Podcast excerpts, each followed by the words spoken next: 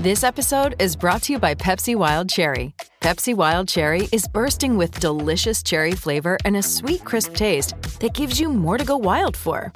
Getting wild may look different these days, but whether it's opting for a solo Friday binge watch or a big night out, everyone can indulge in their wild side with Pepsi Wild Cherry. Also available in Zero Sugar. So grab a Pepsi Wild Cherry and get wild. Lucky Land Casino asking people what's the weirdest place you've gotten lucky? Lucky? In line at the deli, I guess? Aha, in my dentist's office. More than once, actually. Do I have to say? Yes, you do. In the car before my kids' PTA meeting. Really? Yes. Excuse me, what's the weirdest place you've gotten lucky? I never win and tell. Well, there you have it. You can get lucky anywhere playing at LuckyLandSlots.com. Play for free right now. Are you feeling lucky? No purchase necessary. Void where prohibited by law. 18 plus. Terms and conditions apply. See website for details. Iowans, you have dozens of betting options. Try a sports book built by betters and run by betters. Fred Done started Betfred over 50 years ago with funds from a winning bet, and he's been known for delivering the best betting experience ever since. Visit betfredsports.com to give us a try. New customers betting $50 get 111 in Fred bets and up to 200 Fred bets per week for 5 weeks. Terms apply. Proud partner of the Iowa Cubs and Iowa Wild. Must be 21 plus. Wagers only accepted in Iowa. Gambling problem? Call 1-800-BETS-OFF. You're listening to the College Football Coast to Coast Show. Here are your hosts, Jacob and Tyler. Hello, everybody, and welcome back to College Football Coast to Coast. Jacob and Tyler here.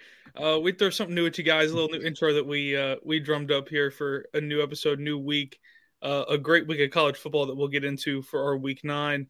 Uh, and we're going to preview a little bit of week eight. So, uh, opening with our week eight preview uh, for our ACC, uh, we'll jump right into our first matchup, and that first one being Syracuse going on to the uh, baby brother Death Valley to face off against the Clemson Tigers. Uh, a really good game. Number 14 Syracuse at number five Clemson. Uh, really good first half game. Uh, Tyler, this is a great, great football game at half. Syracuse taking a, I believe it was a 21 to 10 lead in the halftime. Uh, and ultimately not being able to hold on uh, with an injured Garrett Shrader trying to make it through. Uh, what do you think it was the success, you know, in the first half for for Syracuse, and how did Clemson seem to exploit that in the second half and take advantage? Yeah, I mean, in the first half from versus the second half, it was a completely different story. I mean, Syracuse dominated that game from you know from start to the game all the way until half, and then Clemson's uh, defense was able to make some adjustments, and then the quarterback change was a different part that I'll get to in a little bit. But Syracuse was able to run the ball effectively in the first half, and then you know they just abandoned it for the from the second half. I feel like they were passing it more than they should have. They should have just trust uh, their bell cow and running back. And like you mentioned, Garrett Shrader uh, was a little bit banged up. Uh, I mean, he didn't play his best game. Uh, you could already tell that he wasn't 100% in this one, especially in the second half. Uh, but I think that Syracuse's defense uh, stepped up in the first half. I mean, Clemson was was on the doorstep of putting the game away early, and then Syracuse got a scoop and score uh, to put them up 14 to three. And so, you know, a lot of people were thinking that, that this was going to be, you know, the possible upset bid of Syracuse, you know, beating Clemson. They pretty much controlled the entirety. They led all the way until four quarters, and then Will Shipley uh, went out for a 50 yard touchdown run. And like I mentioned, DJ Uiagalelei uh, was benched in this game. They went to the backup in Klubnik.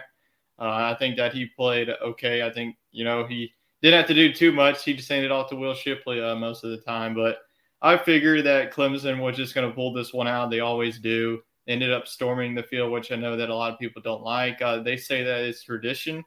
Uh, but I know it's tradition, but it's really sad when you're a 14 point favorite and you beat this team by only six and you celebrate that by storming the field. I know that y'all mentioned that in Sports Scramble. I just wanted to get my thoughts. I think it's stupid. Uh, but good win for Clemson. I think uh, looking at the rest of their schedule, I don't really see a loss. So I think that this team, if they just handle their business, they'll be in the playoff. And but I think uh, there's still a lot of concerns with Clemson, even in the win. I think I'm just looking like, what if they had to face like an Ohio State or a Tennessee, and which is a completely different offense than what they went through. I think that they they're just going to get blown out if they get to the playoff.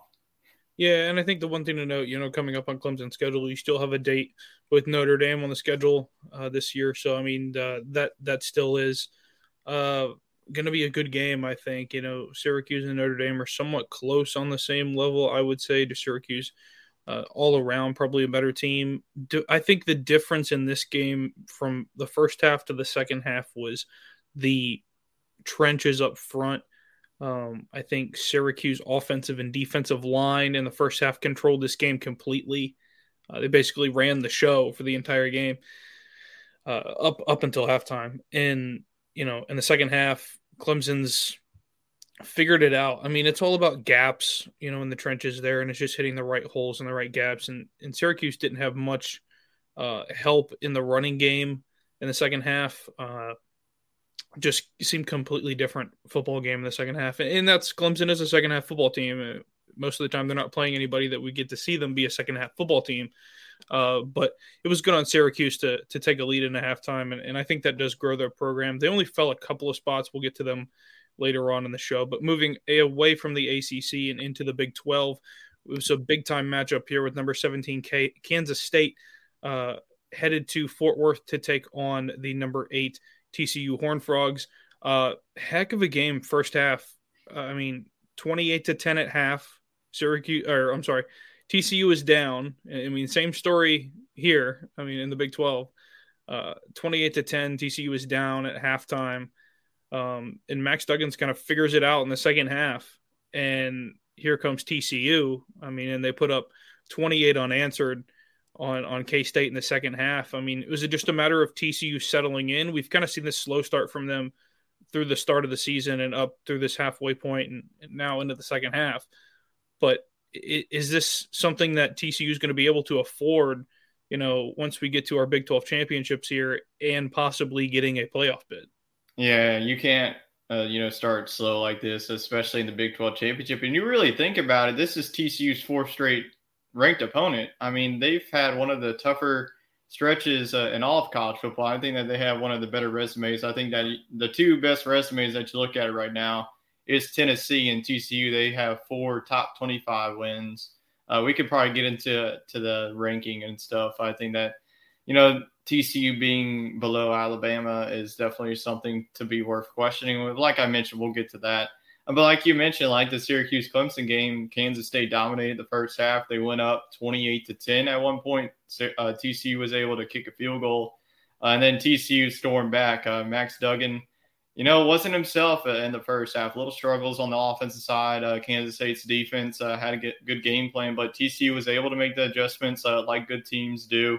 And Max Duggan was able to find his open receivers. I think that TCU's defense was the story in this one. They shut out Kansas State uh, in the second half. I think that that's a, a group that doesn't get enough credit. Everyone wants to talk about TCU and their passing attack, but I think that TCU, you know, looking at tw- the Big 12, I mean, you have Texas is probably the best Big 12 defense, and then TCU could be right behind them. So I think, you know, Kansas State uh, as well, you know, this is their already second loss of the season.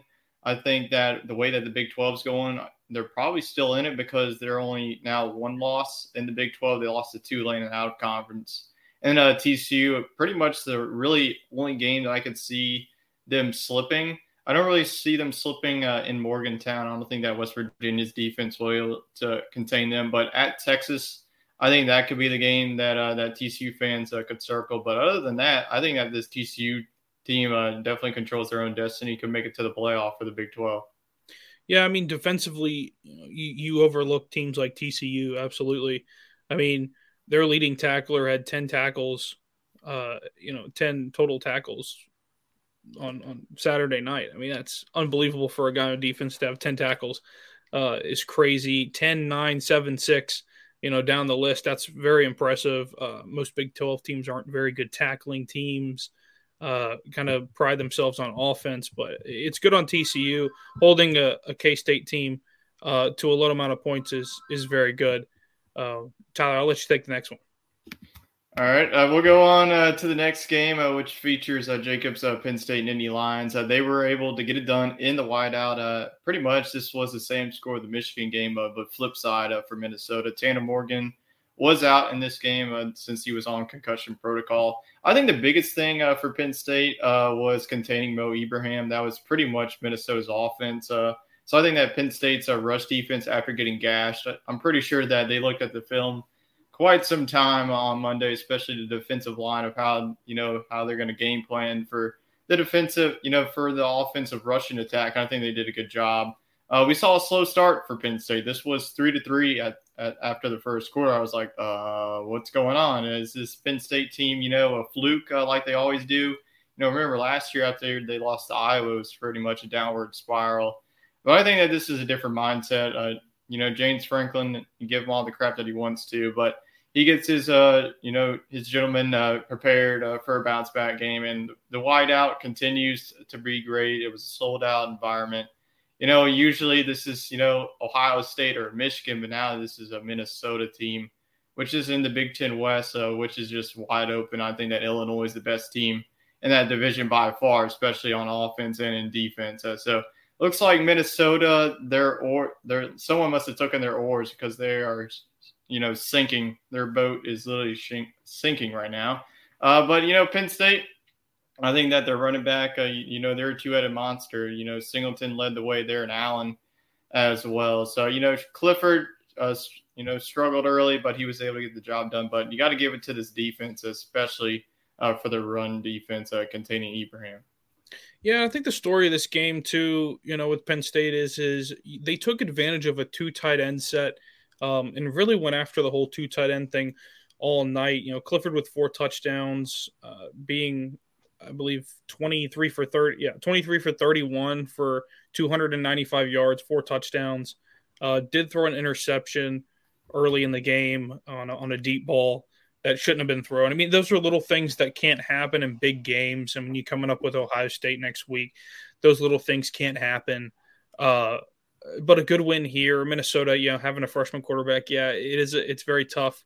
That being your first start, I'm sorry for him, but you know, it's probably good for him knowing that he has probably the top tier experience when it comes to crowd environment already in his first college game. Uh, so the jitters are probably out of the way already, and he probably shouldn't be infected by any other environment in college football the rest of his time as Minnesota's quarterback.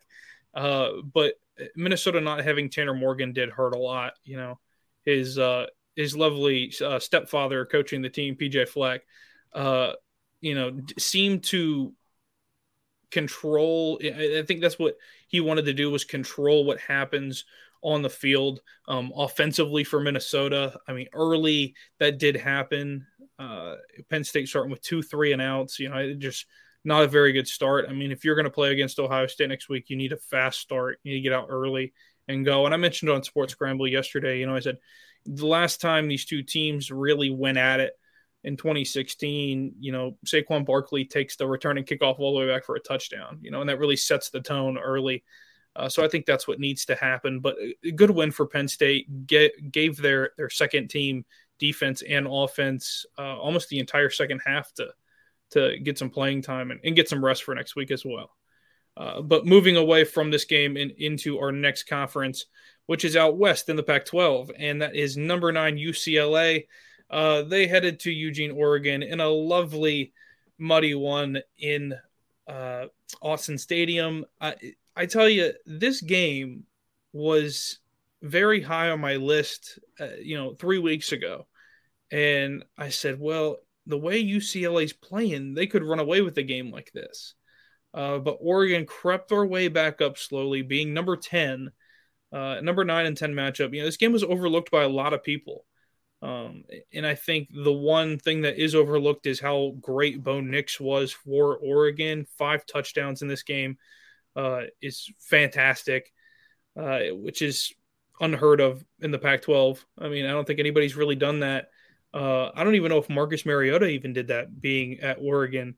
Uh, that'd be something to go back and check, but uh, it's very difficult to do that, especially in the Pac 12.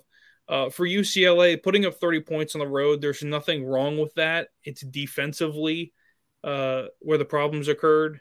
I, I, that's what I see most of the time. You might have a different perspective on that. Yeah, I, saw this one coming. I just I just knew that UCLA's defense uh, wasn't great, and this one was going to be a high scoring shootout. It was just a matter of fact of is Bo Nix, you know, going to play like he did week one, or like he did the weeks on? And, and the, the answer is was the latter. Bo Nix had another five touchdown performance in this one. And, you know, UCLA, you know, usually relies heavily on the running game, and they, you know, were able to get it going. Like Charbonnet had 151 yards and a touchdown, and then DTR had two touchdowns and interceptions. So it's not like UCLA's offense couldn't get it going. It's just they couldn't stop Oregon at all, especially Bo Nix. Uh, so I think that, you know, I think that Oregon is, you know, could, you know, arguably say is the most surprising team. I think a lot of people after that Georgia game, the Georgia loss, you know, losing to 49 to 3, which is looking like one of the best wins in all of college football right now, especially now that Oregon, you know, is, is creeping up into the top 10. So that definitely adds, you know, one of the better wins on Georgia's resume. But going back, uh, you know, to this game, you know, Chip Kelly, the former Oregon head coach, uh, went back to Oregon.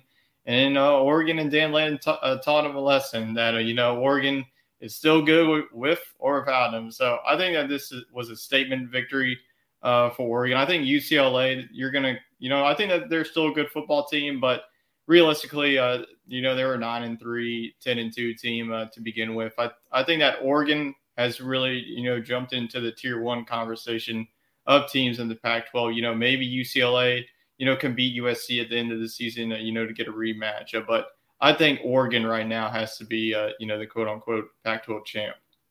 Yeah, I mean, on Sports Scramble yesterday, you know, I did we did break down our top four at the time, and I did put Oregon there at four based on this performance. Um, I think that they are close.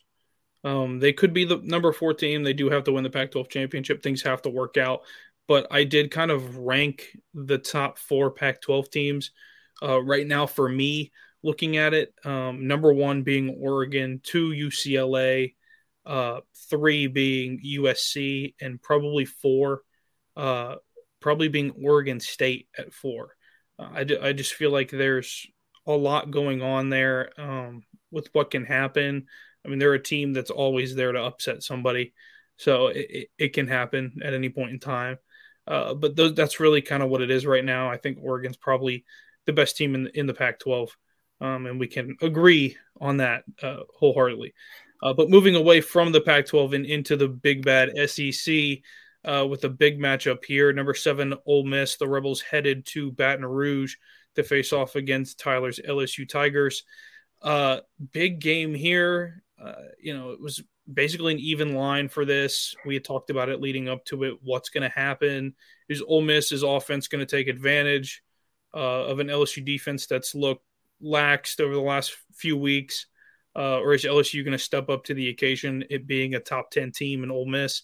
Um, and you had some belief in your guys, and, and they did get it done, you know, falling 14 to 3 to open this game, kind of playing catch up. Uh, and that was not a good start for them.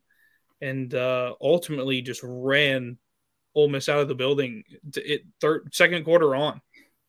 Yeah, I, I knew that LSU had a chance, but if you would have told me that the that they would put up 45 and then Ole Miss would only put 20, I would probably have called you crazy. But yeah, like we mentioned, like three, you know, four of the games that we have talked about has been the same story. Ole Miss started off fast, and then LSU comes in the second half and absolutely dominates them. You know, Ole Miss was up on this game 17 to three, and I texted y'all in the sports scramble. This is looking heavily like the Tennessee game. Well, I'm glad that I'm wrong that it wasn't like the Tennessee game it was like the Tennessee game with the opposite side. LSU blew out Ole Miss. Uh, but I think, you know, I was very shocked that Ole Miss was trying to you know, throw the football more than running because they're one of the more better running attacks in the nation. You know, we saw Zach Evans. That was definitely a huge loss for Ole Miss. You know, Quinshon Judkins uh, had most of the carries. I mean, he had a good game, uh, but, you know, Jackson Dart, you know, who had that interception on Joe Foucha's, uh, you know, one-handed interception. That was crazy.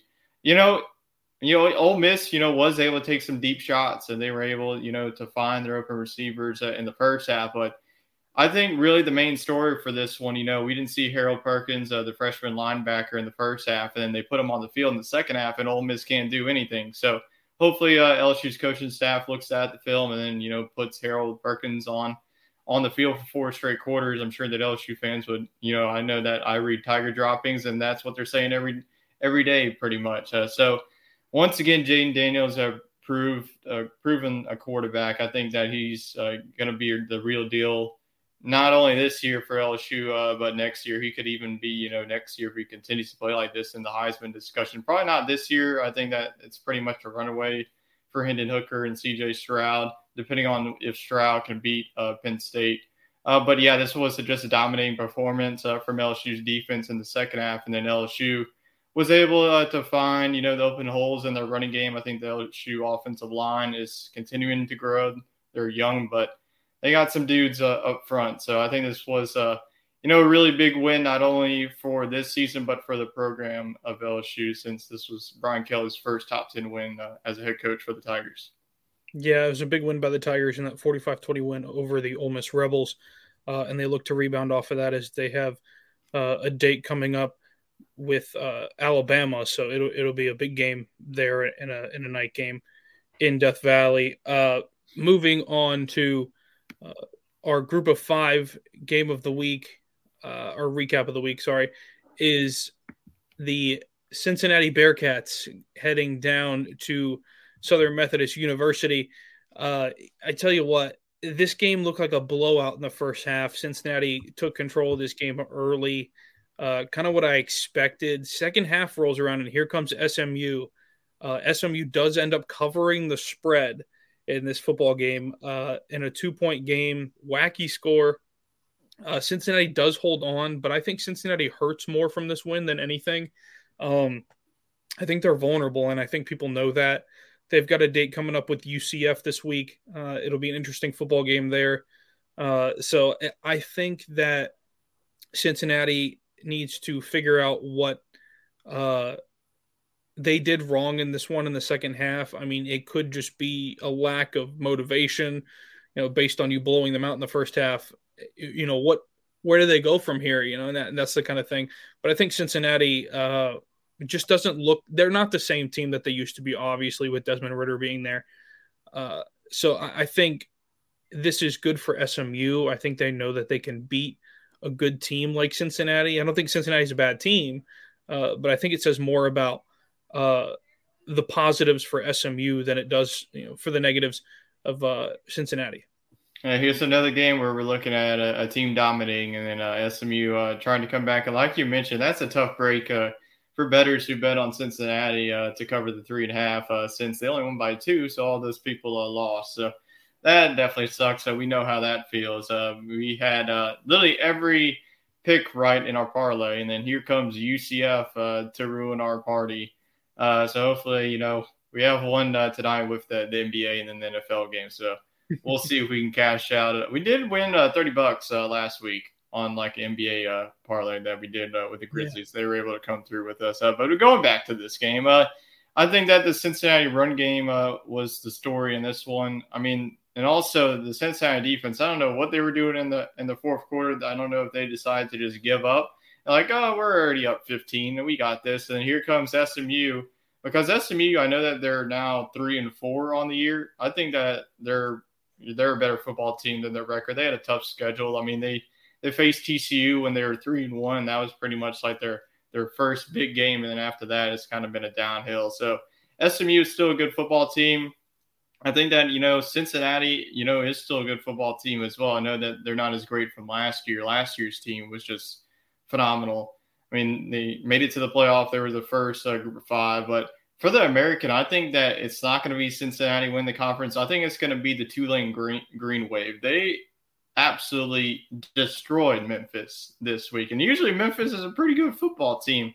But uh, you know, Tulane's defense, I think, is a story that one. Like, I mean, everyone wants to talk about you know how good Tulane's offense is, and like in that game as well, Tulane was up big, and then Memphis came back. So I think that the score in that game was closer than it really was. Tulane dominated that one, but Cincinnati, you know, dominated for three quarters, and then here comes SMU. But still, I think that it, I think we could see you know Cincinnati and Tulane uh, facing off. Uh, I don't know if they face off uh, in the regular season, but definitely they would face off uh, in the American Athletic, and that would be a really good game.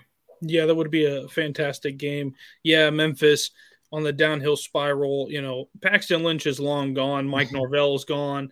Uh, there's a lot of pieces there that are missing. uh, for from Memphis' success in the past. So uh, I think the Tulane Green Wave are definitely next up on the on the agenda uh, to take a hold of of the big bad group of five, along with Cincinnati. Uh, but moving away from our recaps from week eight, it is week nine. So we're going to get into some of our week nine.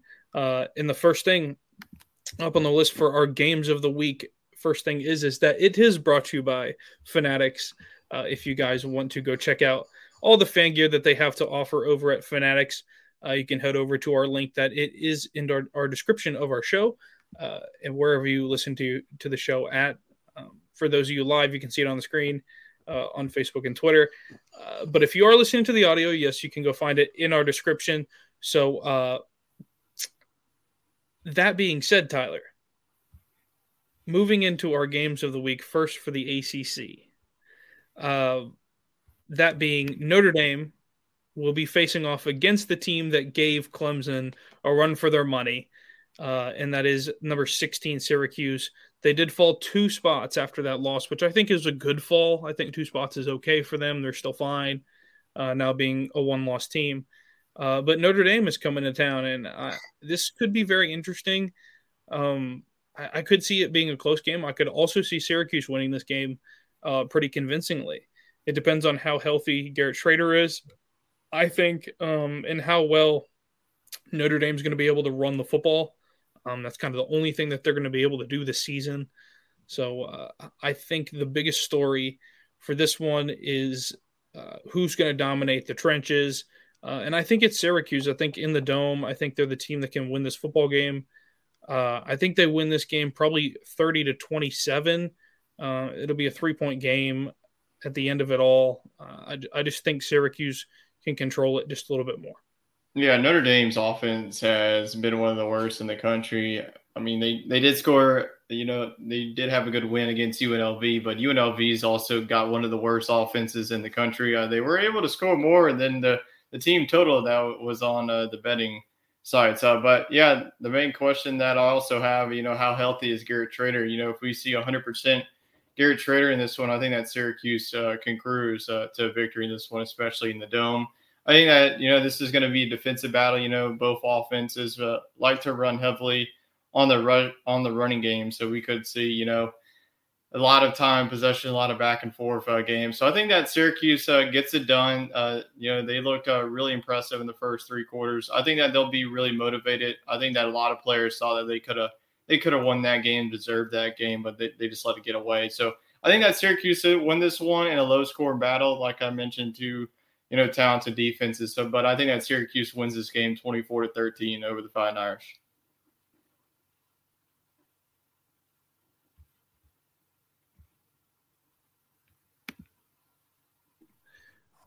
And heading to our next game, the Pitt Panthers are headed to North Carolina to face off against the UNC Tar Heels, uh, who are ranked 21 in the country currently. Uh, this game here, I think, has the makings of being a very high scoring game. Um, I think you could probably agree with me, but this game uh, is ultimately going to be troll- be controlled by who has the best offense, and if anybody decides to show up with their defense. Uh, and, and, I don't think anybody is going to show up with any defense. I think this is probably two teams that score in the 30s pretty easily. Uh, I'm going to go 38 31. I think that uh, North Carolina is the better football team here, especially at home. Pitt, you know, start of the season was a ranked team doing okay, and it's been a downhill spiral for them ever since then. Just not quality wins, some bad losses. Uh, so I think North Carolina takes full advantage of being at home in this one.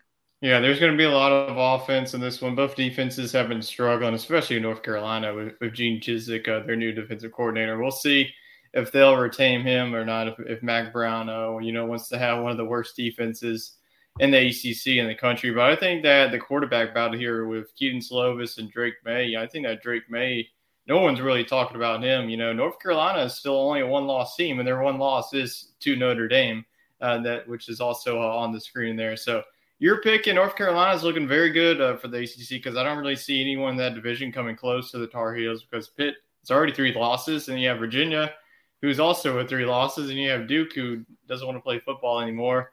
Uh, so I, and then Miami, we can talk about them. They don't even play football anymore, nor do their fans show up uh, to their stadium. So it's going to be a high scoring shootout. I don't know what the over is, but it might, you know, be willing uh, to take it. Uh, but I'm going to go North Carolina 41 to 34 in this one. A lot of points.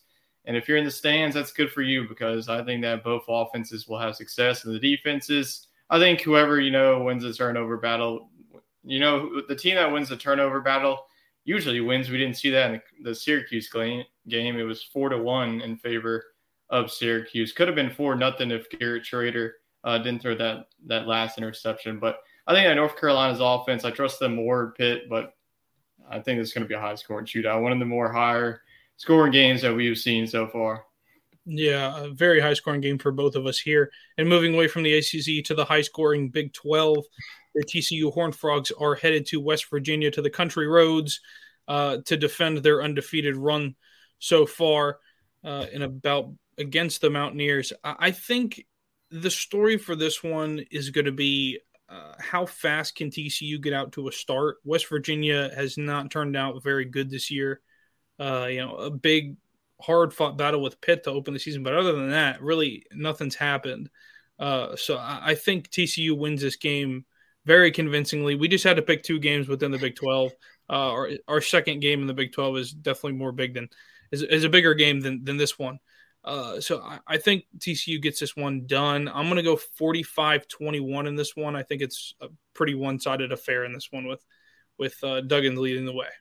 Yeah, West Virginia, you know, has the talent better than their record. I mean, JT Daniels has been doing fine. You know, really the game that I've been looking for them was, you know, they've had some really good wins after losing to Pitt at home. And then obviously we know that TCU has done one of the more impressive resumes. So I think that TCU's defense uh, is a lot better than West Virginia. West Virginia cannot stop anyone, uh, you know, especially you know the talented quarterbacks that the Big 12 has. So, like you mentioned, you know, the Country Roads uh, has a really good environment. You know, one of the more underrated environments, especially you know when West Virginia is doing really good. But I just don't see it here. I think that TCU is just a better football team. You'll see it on the football field. As I had the Horned Frogs win this game, 52 to 24, and beating the Country Roads out of them. Yeah, I mean they'll be they'll be riding the country roads back to uh, Fort Worth uh, in a plane, obviously, uh, but uh, they'll be enjoying their time probably uh, on the plane back to Fort Worth, Texas. Uh, I think that this next game is is a is a bigger game for sure, and that is number nine Oklahoma State. they're headed to K State. they're going to take on the Kansas State Wildcats. I think. first of all, Oklahoma State at number nine is kind of a strange one, kind of like Ole Miss being at number seven. I think this one, uh, you know, with the game against Texas that we didn't talk about uh, on Saturday, I, I think story is Texas could have definitely won that football game. Uh, it's just a matter of home field advantage. Home field advantage, excuse me. I think for that one, um, I I feel like Spencer Sanders. I feel like Sanders is running out of uh, out of energy. I just feel like he's exerting more and more every week, and he just looks exhausted. Uh, and they just need more weapons at Oklahoma State. They just don't have it. Uh, in K State is a team that likes to spoil it. I mean, uh, it just feels like this is a game that K State can win, especially at home. Uh, so I'm going to take the upset pick here. I think K State gets it done against Oklahoma State. Um, I think they win probably by three in this one. All these games that Oklahoma State have played has been really, really close. Uh, I think it's a three point affair at the end of it all. I'm going to go 35 32, and I'll take K State. Yeah, I mean, like TCU, Oklahoma State has been running through a gauntlet as well. You know, three consecutive ranked versus ranked teams, and they, you know, they still have a bulk of their schedule left. To I, I, I you know, number nine, Oklahoma State. I'm not really going to argue with it. You know, the one loss. Uh, who did they even lose to? I cannot remember. Oh, it was TCU. That's right, because that was a big game uh, for both of them. Uh, so I think you know going to this game, I think that this is the battle of you know offense versus defense. Oklahoma State and Kansas State, you know, have two of the best offenses, but I think that Oklahoma State's defense versus Kansas State, it's got to be Kansas State. I know that you know Kansas State. You know, if you look at the first half, their defense shut down TCU, and no one was able to do that for the first seven games of the season. So I'm going to agree with you. I also see an upset here it's tough uh, to go on the road, especially playing at Manhattan, Kansas. Uh, that's a, a, tough road environment. Those that student section gets rowdy on the sideline. So I think this is going to be a close game as well. I'll go 34-30. I'll go K State. Yeah, so pretty close scores there for the both of us uh, in the Big 12. And moving on to the Big 10, we have a big matchup here in the Big 10. And the first is a top 15 bout between number two, uh, Ohio State. They're headed to Happy Valley to take on the number 13 Penn State Nittany Lions. Uh, it's going to be a noon kickoff game, big noon kickoff here. Um, I think the story for this game is ultimately who controls the line of scrimmage, who can get out to a quick start, like I'd mentioned um, in defense. Somebody's got to play defense in this one. Ohio, I have mentioned Ohio State's defense has not had to put up with anything this season. This will be their first test of the year, and it comes in week nine. Uh, so it just goes when, to show you the strength of schedule that they have played has been absolutely atrocious. Yeah, especially when yeah, Spencer so, uh, Petras it, throws it, a pick six on, on his first first pass. Yes, I, I just feel like this is uh, a game that Penn State can take advantage of because of the the lack of talent that Ohio State has played. You can argu- arguably say their toughest game that Ohio State's played was the season opener against Notre Dame, in a game that they pretty much controlled. Um, it was a close game. I think this game's even closer. The line is at 16 points. I can't believe that. Um, but I think that Penn State can win this football game at home. I have belief that they can do it. Uh, so I will take the upset pick in this one as well. Um, game, I think they can win this game by three points. Um, so I'm going to give them the nod. It's going to be lower scoring. I'll go 27 24 in this one, and the Nittany Lions get it done.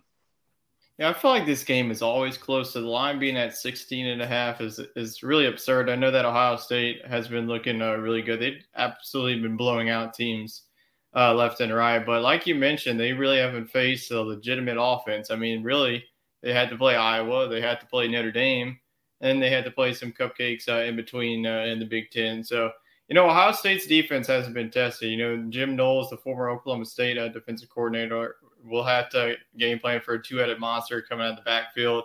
I think that this has got to be the Sean Clifford game. I mean, this is where that he can make his mark, and this is where James Franklin can shut up all the doubters about him not winning the big games. Uh, so I think you know Ohio State. You know me. This has been a team uh, that I circled in the preseason that this could be the you know the potential national championship uh, winning team. They got dudes on Lily uh, on the offense. I mean, C.J. Stroud, and then you got uh, Trayveon Williams, so who's been having a really good season. So I think for Penn State, they have to do a better job of defending the rush. I mean, they cannot get exploited like they did against Michigan if they want a shot, or if they don't, it's going to look like the Michigan game with Ohio State just running away uh, with this game. Like you mentioned, it is big noon kickoff. Both of these teams have experience playing uh, in the mornings, so you know we could see a, a sleepy uh, start to the game. I wouldn't be shocked if it's like a seven to three uh, type of game. But like you mentioned uh, in Sports Scramble, Penn State needs a fast start against Ohio State. You can't get down against a really talented uh, offense. And you know me as well. I've been going back and forth on this game. But, you know, the way that this season is going, it really hasn't been chalky. I have Ohio State right now in my playoff. But you know what? I could change. Upset Penn State at home. I think they get it done. I'm going to go Penn State in this one. I think it's going to be a close game, back and forth a lot of talk has been about Ohio State. I think that Penn State wants to shut that up. I'll go 28 uh, to 25. Give it to Penn State at home. I don't think that they, I think they win at least one big game, and I have it being at home. Yeah, this would be a big game for them, and of course, we both pick a three-point margin on this one. So uh, Ohio State not covering the 60, and I think that's insane. Yeah. Uh, for that one, this just seems like the first test for them. Uh, this feels it, it, to me. This feels like the Alabama Tennessee game. Ohio State has dominated this series as of late. They're a 16 and a half point favorite. And, you know, Penn State, you're not, no one's going to pick them. No one's going to talk about them. And you'll see on Saturday why uh, they're still uh, near in the top 10. Yeah, your only loss comes in a blowout. I mean, Penn State's season is kind of looking like Oregon's. Uh, it, I think that that woke them up. That's yeah. going to wake them up. I don't think you're going to see the same mistakes on Saturday morning, I should say. I almost said Saturday night, but this game's in the morning. So get your coffee. Yeah, I know it's, it throws me off. So I got to be got to be up in, in there looking at the TV at eleven o'clock. Of course, we're on Central Time Zone, so yeah, it uh, it, it will be it'll be an early one, and uh, I look forward to hopefully seeing the Nittany Lions get a big win at home. Um, and moving on to our second game, the Battle of the Michigans here. Michigan State is headed to Ann Arbor to face off against uh, it's going to be the Spartans against the Wolverines here, and, and, Michigan State is not ranked this time around. Uh, last time these two did square off uh, was a very good football game, and, and, you know it's the, it was the story of Kenneth Walker, you know, really running yeah. the show in this, in this, football game, and uh, now we flip flop. Here comes Blake Corum uh, for Michigan in number four ranked Michigan. I think this can be a sloppy a sloppy football game. Only problem here for Michigan State is that this game is in Ann Arbor. Um, I do think that Michigan kind of got away with it this year with having Penn State and Michigan State both at home. I know they have to go to Ohio State, uh, but if that's the only game that they got to play on the road, uh, it's a pretty lax schedule. So I, I feel uh, I feel like Michigan will run away with this game pretty early, uh, and I think they'll probably bury Michigan State as they want to want to take care of their in-state rival pretty easily. Um, I'll take Michigan in this one. I think it's probably going to be uh, a 45 to 17 type game. I think it's going to be a big blowout.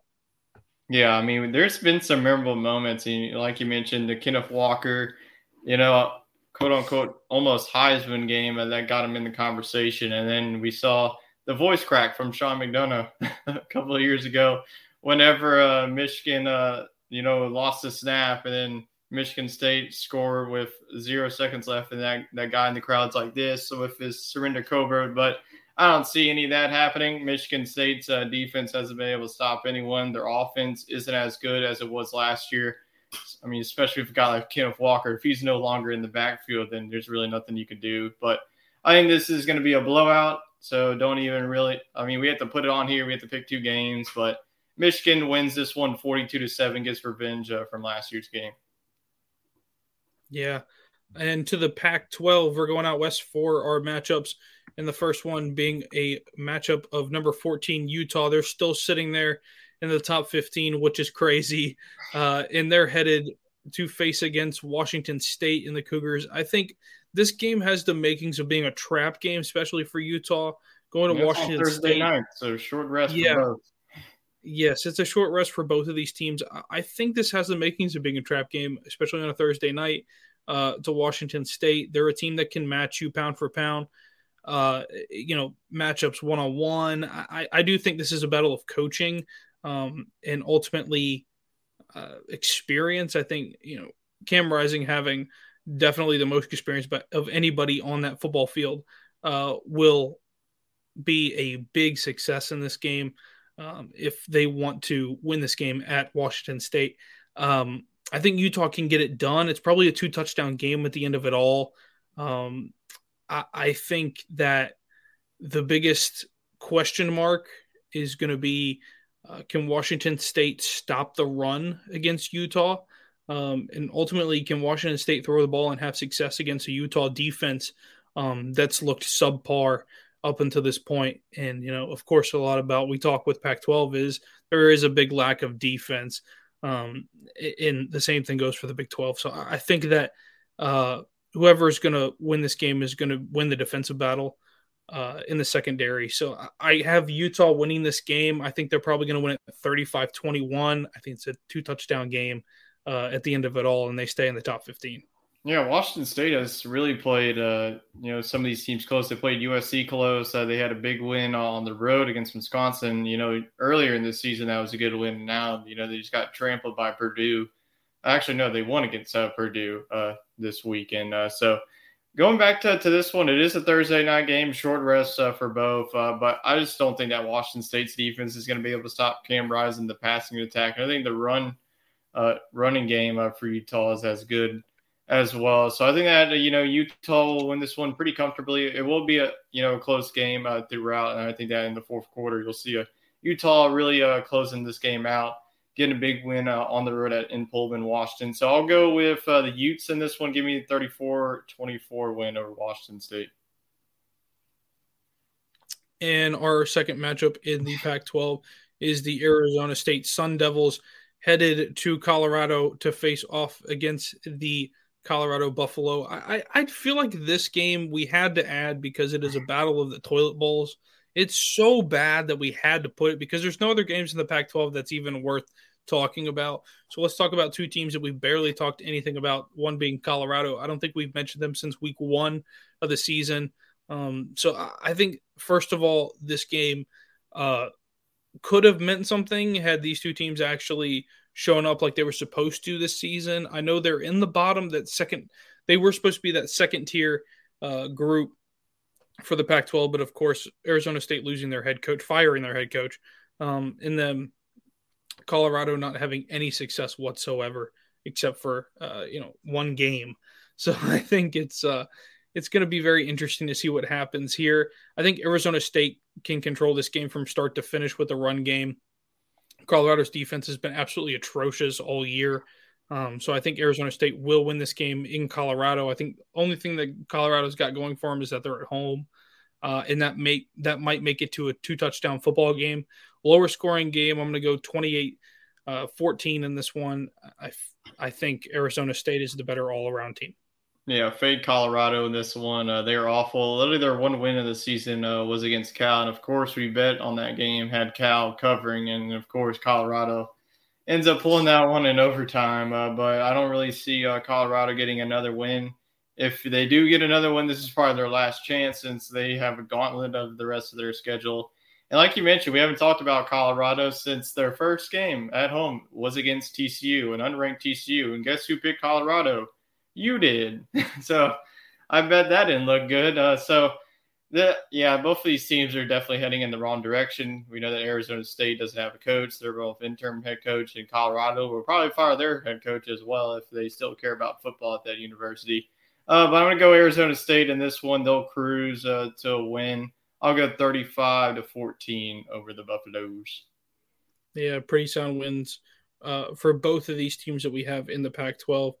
Uh, moving on to the SEC, uh, we got some big matchups here. First one being number 19, Kentucky is still there. They're still alive somehow, and they're headed to Knoxville to face off against the all firepower number three, Tennessee Volunteers. Uh, I think this game can be over in the first half. It just depends on how well Tennessee plays. Um, if they can stop Kentucky, Kentucky seems to be falling apart slowly week to week. So I think that Tennessee can win this game pretty easily. I don't think they have any problem with putting up points in the 40s. I'm going to go 42 28 in this one. I feel like it's just one sided uh, with Tennessee, Tennessee's offensive uh, attack with Hyatt and, and Hooker. I, I, just feel like it is way too much, and they are arguably the best quarterback receiver duo uh, in the country this year. Yeah, I don't really have faith uh, in Kentucky to keep this one close. I mean, Kentucky does have a favorable defense, uh, but it doesn't matter what defense you have against Tennessee. Tennessee is going to score at will because they're the fastest offense. So they, they you know, they're just like this snap, snap every time. And it's like, whoa, one minute, they're already in the touchdown, seven nothing. So it's going to be like that uh, for four quarters. I think that Tennessee starts this one off. You know, they're coming off of a game scoring 65 against UT Martin and then 52 against Alabama uh, two weeks ago. And Kentucky's offense has really been struggling. You know, Will Levis is back. I think that they're going to have to get their running game going with Chris Rodriguez to have a chance because it, they I think they pretty much had to turn this into a high scored shootout. But I just don't see Kentucky's offense being able to really keep up with them. I think that Tennessee wins this one. I, am surprised that the line's like low. It's like only 12 points. Uh, I think that Tennessee can cover that. So give me 42 to 20 over the Cats at home. And we're going to agree on that one there in a big rank matchup. And second matchup here in the SEC uh, is Florida, and they're facing off against number one Georgia. You can see that it does not say at for those of you watching live. It is not at Georgia. It is actually a neutral site game in Jacksonville, Florida, uh, at TIAA Bank Arena uh, Stadium. I think. Yes. I think it still is TIA, and uh, I could I can't remember. There's too many to keep up with. Uh, but this is I think has the makings of being a close game. I do realize that Florida has fallen apart. You know, they're not ranked anymore. Uh, but Georgia seems to be having problems offensively uh, in the first half of these football games. I think that Florida throws something different at them that they haven't seen this year, and that being a running quarterback. So I think the biggest thing is is that can Florida find success offensively against a really good Georgia front seven? Um, and then ultimately, can Florida secondary stop the passing attack from Stetson Bennett? And so I, I think it can be a closer game. I, I think Georgia ultimately wins this football game, uh, but it has the makings of being a 10 point game. Uh, so I think I'm going to go 38 28 in this one. I think Georgia probably gets a late touchdown to seal the deal uh, in this one. And I just think it's too much for Florida to come back. Yeah, Florida's defense has been awful these past couple of weeks. So, you know, they are coming off of the bye week, and so is Georgia. You know, I could see this one either being as close you know, Florida did play uh, Tennessee close, or I could see this one turning out like the Georgia Auburn game where Georgia just absolutely dominates uh, from start to finish. You know, Georgia's offense, you know, has been really solid uh, with Stetson Bennett. You know, Brock Bowers is his top target. You know, they haven't really been running on the, the running game, but they've really been going past it. I think, you know, Anthony Richardson has to have a, a really clean game. He can't really afford any turnovers. So this one can turn upside down. I don't really see this one being close. I think the mat, the talent and the matchup is just far too much uh, for Florida to handle. I know it's a rivalry game, but Georgia should dominate this one from start to finish. I think that Georgia wins this one pretty convincingly. I'll go 38 to 17 over Florida. So we got some big wins there in the SEC in a couple of big games with some ranked teams. And of course, as you guys know, we normally do our group of five, uh, but we're going to throw something different at you. This is the worst week of group of five uh, I've seen all season. I just don't think there's anything there in this game uh, that we're going to be showing you guys. Um, is a big one in FCS football. You know, not being the main FBS that we talk about uh, but is an FCS matchup. College game day is going there, uh, oddly enough, and that's going to be Southern University facing off against Jackson State, uh, a undefeated Jackson State team led by Coach Prime himself, uh, up against a two-loss, five and two Southern University team that uh, seems to be all over the place, but they are still five and two. Uh, I tell you what, I said this game is going to be uh, very interesting. I think Jackson State ultimately does have the edge in this one. Uh, that being offensively, they have so many weapons uh, for an FCS school. It's unbelievable. I think they're probably going to get a nod to the FBS soon enough. It'll be a matter of who they join, and ultimately, I think they're probably going to go to the Sun Belt. Um, and you could see a big rivalry coming between Jackson State and uh, James Madison, I think they could really be duking it out for the Sun Belt in the very near literally future. Duking it out. Duking it out, literally. Yeah, for uh in the Sun Belt in the near future. Uh, but for Southern University, I think they can ultimately get a big win here. That would be uh, a big shocker for Jackson State to go down to a Southern University team. Uh, and this team has always uh, given problems to Jackson State. So I think this has the makings of being a really good game. Jackson State controls the offense, though ultimately in this one. I think it's probably a 35 to 21 game. Uh, I'm going to give it to Jackson State at home. They're just well coached football team, and uh, they have not stopped and they have kept pedaling all season long. Yeah, and the wins uh, that Southern has had, they have put up some points. I mean, every game that they put up, they put up like 86 against Florida Memorial, then like 59, and 59, and then like 56. But in the losses, they, they can't really score much. Uh, so I think that this is going to be another uh, battle test that they get, especially on the road in Jackson State. Like you mentioned, I think the talent wise, Jackson State uh, has it in both on the offense and the defense. I mean, they had the number one recruit come to Jackson State and Travis Hunter. So Southern's got their hands full. I think that this is going to be too much uh, for them on the road in a hostile environment. Uh, so I think that with college game day there, that's just going to add to the environment already. So I think that Jackson State – Canada bet against uh, Coach Prime in this one, so I think they'll have his boys ready against Southern. Uh, and I think they continued their undefeated uh, season. They're probably going to go undefeated and then go on to the annual bowl game uh, that the HBCUs uh, play against each other. So I think that uh, Jackson State will win this one pretty convincingly. I'll go 41 to 30 in this one. I think that both teams will be able to score, but I got Jackson State can't go against Coach Prime. Yeah, I think they're going to take care of business pretty well at home in Jackson, Mississippi. Uh, moving on, of course, guys, we did not forget uh, it is our risers and followers. And of course, our risers and followers are brought to you by Buffalo Bayou Brewing Company. Uh, you guys can go check them out in the Houston metro area. Of course, they've been jumping up and down after the Astros finished their season sweep of the Yankees uh, last night in a big win. They'll be headed to the World Series against the Philadelphia Phillies. Uh, and of course, our people over at the network at at Old City Sports Network are jumping up and down because their Phillies are back in it since 2009. It's first time. Uh, and of course, the Astros, this is their sixth time uh, visiting, uh, or the fourth time in the last six years that they'll be visiting back to the World Series. And of course, after their big win in 2017, uh, this is their time to uh, make amends with uh, the World Series gods after their uh, scandal that they have faced. Uh, but it'll be a good matchup here. So uh, if you guys want to check out uh, all the stuff that Buffalo Bayou Brewing Company is offering, especially they're bringing out some specialty stuff for the World Series run uh, and brand new stuff that Chet's been talking to us about. So uh, he said that they handed he got handed a giant crate of Crush IPA. And he said, I don't know what to do with this. So I'm sure Chet will probably be watching the Astros and uh, enjoying some Crush IPA. So if you guys want to go check out all that they offer, go head over to www.buffbrew.com. That is www.buffbrew.com. Um, risers and fallers, Tyler. So our risers uh, for the week. Who is your big riser of the week? I have a feeling I know who it is, but uh, give it to us anyways.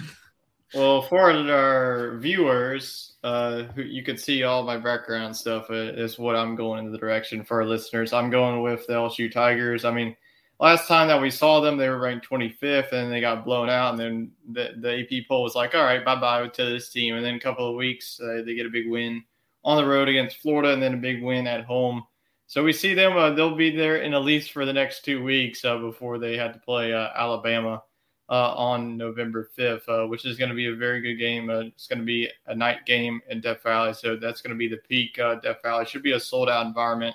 I think it's going to be a really good game we'll see. I'm not going to give my prediction. I'll, I'll wait uh, for next week's show uh, for that. Uh, but I'm sure that there's more optimism around LSU uh, surrounding that game. But yeah, I got to give it to LSU. They jumped up from the unranked all the way up to number uh, 18. Uh, so they're surrounded by like Illinois and Kentucky and that. so obviously, if a win against Bama, they could vault all the way up to you know potentially like 13, 14 range. but got to give it to LSU, especially after a dominating win at home against Ole Miss yeah, it was a big win for them, and and they moved up quite a bit.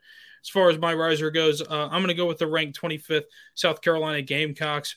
Big win at home against Texas A&M uh, in a fan environment where the fans pretty much won them that football game at the end of it all. So uh, a big win for South Carolina. They are still five and two.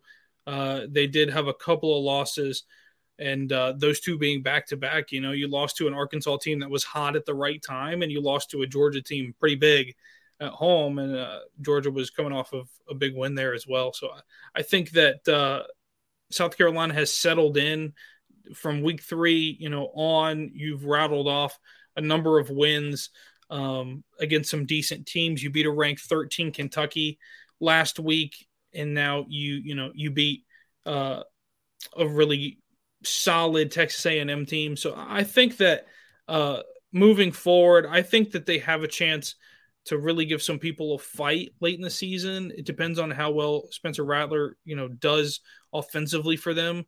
Uh, defensively, I think they probably should have held Texas A&M to a little less than 24, uh, being they're having a lot of quarterback troubles. So I, I think that uh, you got Missouri this week. I think that's going to be a pretty easy win, and Vanderbilt after that. Florida on the road, I think you can. That'll be a tough test, but I think you can ultimately get a win there. But you close out the season coming back home to face off against Tennessee, and then uh, you're going to Clemson to, to finish it out. so I, I think or in Knoxville. That is at home, so they'll be playing in South Carolina in Columbia for for that Ooh, game. So just imagine they do have an like upside South, there. Just imagine if like you know South Carolina wins out and that that atmosphere with Sandstorm, that better be if, if that's a night game. Whew, I might I might have to pull the upset because especially I think well, the Georgia game is next week, so you know that'll be down the road. But you know, Tennessee could be riding high all the way to South Carolina. So who knows? Yeah, and I think the one thing to note is, is late in that schedule, if you play a really good Tennessee team, let's say you play them decent, you still lose. Uh, you still got a lot of confidence going into a game against Clemson because I feel like Tennessee is way better than a Clemson team at this point right now. Um, yeah, I feel like a lot of people, if you had to pick that game, I, I would have to bet that a lot of people would pick South Carolina to upset Clemson right now. Yeah, and the people have really overlooked South Carolina as far as strength of schedule goes, just because of where these people were to start the season. I mean, yes, you face off against Georgia because they are in your division. I understand that. Uh, but you play against a decently ranked Arkansas team at the time that's no longer ranked. Uh, and you play against a decently ranked Kentucky team. Uh, and then you finish out against the number three team in the country and the number six team in the country yeah, as of or five team in the country. Yeah, it is. So I mean, that's tough playing two teams back to back in the top five. So they better be ready for it. And uh, I think Coach Beamer will have them ready for it. So it's uh, it'll be tough for South Carolina uh, to even go one and one in that game. So I, I think they'll probably be a four loss team at the end of the year. That's still uh, good. At an eight four, which is a decent season for South Carolina. Don't get me wrong, and I think Wade would agree uh, with that one as well. Uh, but that is my riser, Tyler. Who is your faller for Week Eight going into Week Nine now? Yeah, well, my faller ties into who else you played, and that is Ole Miss. They dropped big time. I think the AP poll voters were not impressed. They were impressed with the first half. They weren't impressed with the second half of Ole Miss. Uh, but I think that it was a question mark to begin with for Ole Miss being number seven. I mean, if you're looking at their strength of schedule, it was one of the worst. I mean, they played Georgia Tech in Atlanta, they played Tulsa, they played Arkansas State. I mean, they played Central Arkansas and they played Troy to be honest with you, that stretch, Troy is their best win. so uh, that is very bad. And then Kentucky, uh, they beat them. It was a very sloppy game, though. And then uh, they beat Auburn, which they gave up 34 points to Auburn. That's why I picked LSU. I was not impressed uh, with, you know, Auburn versus Ole Miss. You know, if you're giving up 34 points to one of the worst offenses in the SEC. But I think that you're to start to see uh, a downward spiral for those Ole Miss team they have Alabama coming in here for the next. Uh, they have, believe, who do they have? I can't remember who they have. Oh, Texas A&M uh, on the road. So that's not a given. And then you have Alabama coming to your place. So I don't, I don't see that as a win. So I could see this team uh, at max probably a three-loss team. Uh, you know, Mississippi State, the Egg Bowl. I think that's going to be a very competitive uh, game. They'll probably win this weekend against A&M, but if they don't, I could see them uh, being a four-loss team at the end of the season. And uh, for my faller of the week, I'm going to head to the Big 12. Uh, I've got Texas as my big faller. You know, you let a game on the road at Oklahoma State and ultimately couldn't finish it out and let Sanders and that Oklahoma State offense take control of it late uh, and seal the deal with a game winning pick. Uh, so I, I, think that Texas, now at five and three, uh, did have a very tough schedule. I, I will give them credit. They have played a really tough schedule. Uh, you lose a close game to Alabama that you should have won. Uh, you know, early in the season, you know, you ultimately lose uh, a game to Texas Tech that you had no business losing on a game-winning field goal.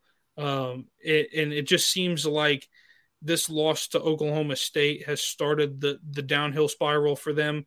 Coming up, they've got tough games. You head to K State in two weeks. You get a bye this week, but you head to K State. Yeah, Man. it's gonna be it's gonna be a really tough one for them uh, going to K State, especially if K State gets the job done this weekend. Uh, they'll be riding pretty high, so uh, that'll be tough. And then you got to come back home and play against the number seven team in the country in TCU, uh, who's an all-out offensive attack, and I think is the best team in the Big Twelve by far. Uh, then you got to go to Kansas and finish the season out at home against Baylor. So. Whew this really could be a 500 Texas team at this the end of it all. This could be a seven and five team, and uh, yeah, yes. Texas is not back. There's a chance that Texas only wins one more game and finishes the season uh, at six and six. I mean, it, it really um, could be tough, and ultimately, I think what it comes down to is you didn't have Quinn Ewers for the whole season. He goes down in the game against Alabama. He's out for a little while. You do make it through the stretch and survive somewhat. You do lose to Texas Tech. Uh, I think they could probably be a six and two team right now, um, but they're not, and, and, that's what's tough about it. Um, being a one loss team coming into last week definitely would have been good for them. Um, and things about it, thing about it is, is they could have beaten Alabama. And at this point, we're talking about an undefeated Texas team uh, wow. that's probably that is in the top four. I they mean, probably still lose. Let's be honest. State, if they, I think that they probably win uh, with Quinn Ewers. Uh, well, I'm saying uh, against Texas. Yeah, but I'm saying you know if if they had gotten through Alabama, I mean, up until Saturday, they probably would have been a team in the top four or top five, you know, based on those wins. Um, but you know, falling to an Oklahoma State team that looked to have problems early uh, is not good for them. And of course, sitting at 20 last week, they now fall outside of it, and uh, I think they'll they'll finish outside based on what's coming up on the schedule.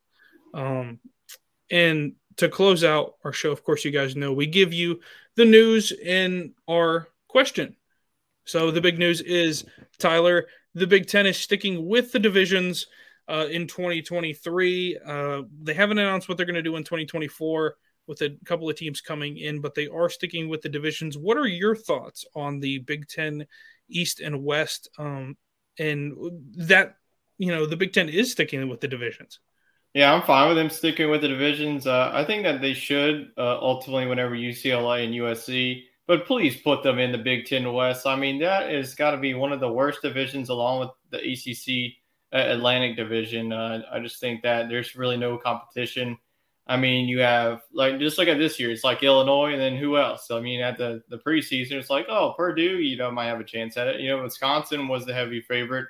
Iowa was, you know, the second heavy favorite. Boy, have they fallen off uh, this year. They can't even score at will. Uh, so I think that you know the East very, is definitely overpowered. I mean, the top three teams. I mean, even last year was was really rough. I mean, your top four teams, you had like Michigan State. They had like three teams in the top ten. It was Michigan State, Michigan, and Ohio State. They're all in the top ten. So I think that they, you know, they can find a way to balance it out with UCLA and USC. Just put them in the Big Ten West. It makes sense geographically since you know they're in they're the West as you can get. Yeah. so I think that uh, I think that if they do that, then I think that you really won't see much complaints uh, for the Big Ten fans. But hopefully they do something with uh, these divisions. Just that's really a simple fix. Just put them in and then boom, even. Yeah, I feel like it's going to be weird seeing uh, USC and UCLA with the Big Ten crest on uh, all their uniforms. It's going to be very strange. Be weird um, seeing them on the Big Ten on CBS next year. Yes, it'll be interesting and some early flights there for them for the big noon kickoffs uh, that they'll be visiting in the near future. It will be the uh, nine. Uh, it would be a nine a.m. kickoff. Yes, for the Pac-12 teams hosting that. Well, and I think some of that is going to change because uh, the Big Ten and CBS have met a deal uh, so I think that a lot of 2:30 games will be Big Ten games. Uh, I'm not sure who's going to take the morning games, the 11 o'clock games, um, in the future because I think Fox will take somebody else. Um, probably stay with the Big 12, and you'll yeah. see a lot of early Big 12 games. Uh, for those that love in the Midwest that love to watch their Big 12 football, it's so lovely and early in the morning. Um, and it's the funny part is is that it's not noontime at Big Noon kickoff in the Midwest when they do big noon kickoff. It's like eleven o'clock, so it's it's not fun. Uh, so I understand that, uh, but it seems to be uh, good that the Big Ten is sticking with their divisions. Of course, the Big Twelve no longer has divisions. The Pac-12 no longer has divisions. Uh, right now is the SEC, the Big Ten, and the ACC that are your division uh, your division conferences. So I, I, think that it's good that they stick with it just because of the talent overall that's coming in and your current talent that you have in the Big Ten East. Uh, finally, is is our question, Tyler? Would you like to take our question?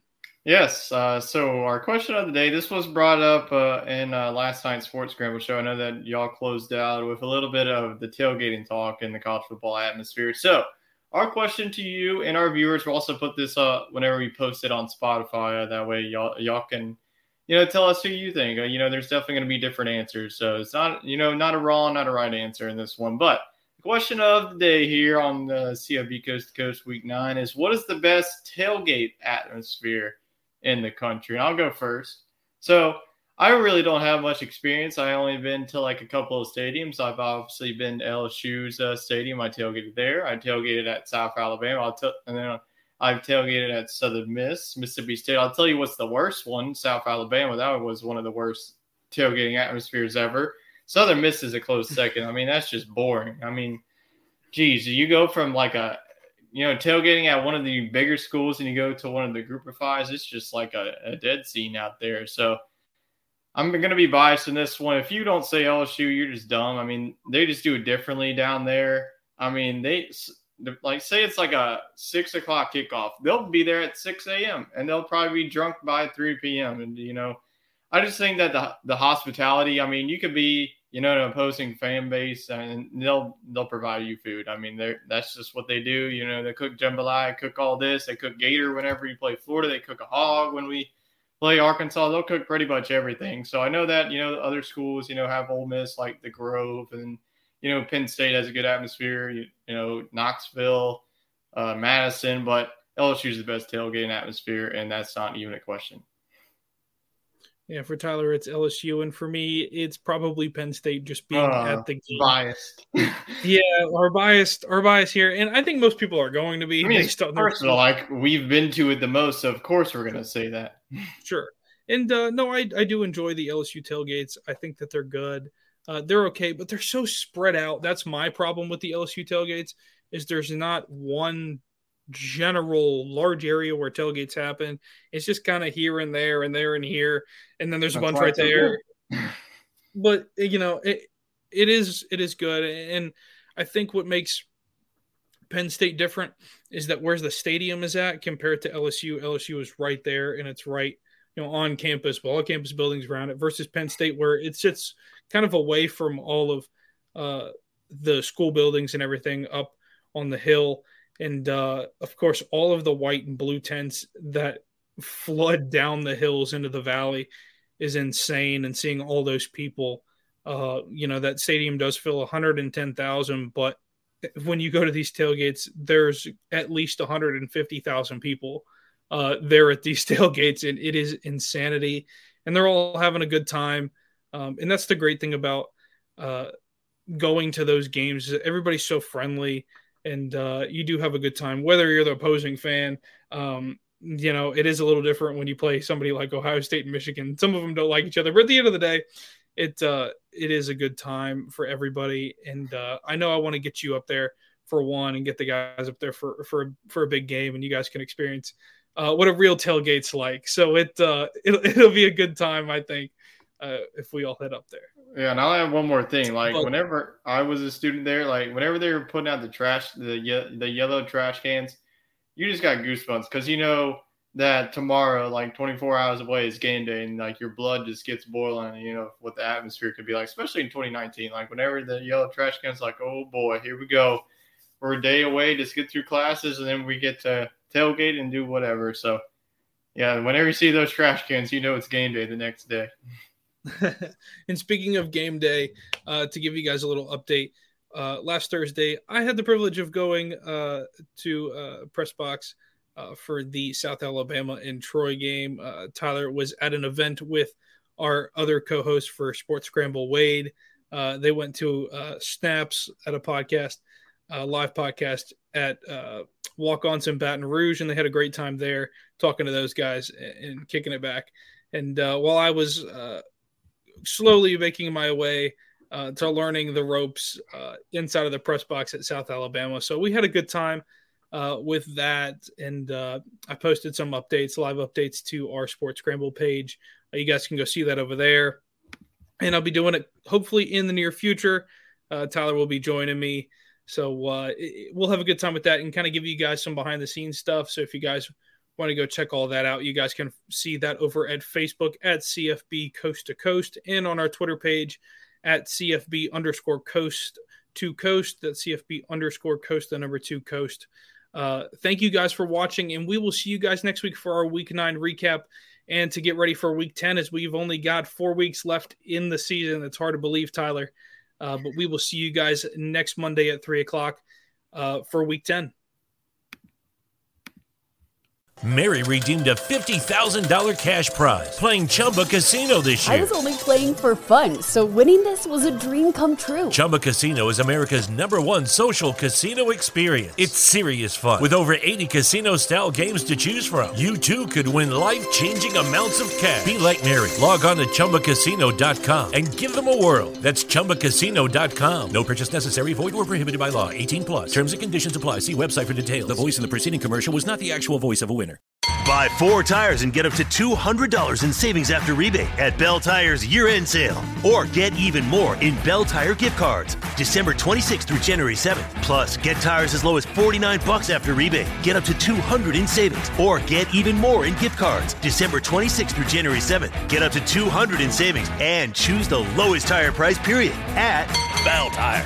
100 years of getting folks safely back on the road fast and affordably. See store or belletire.com for details. Restrictions apply.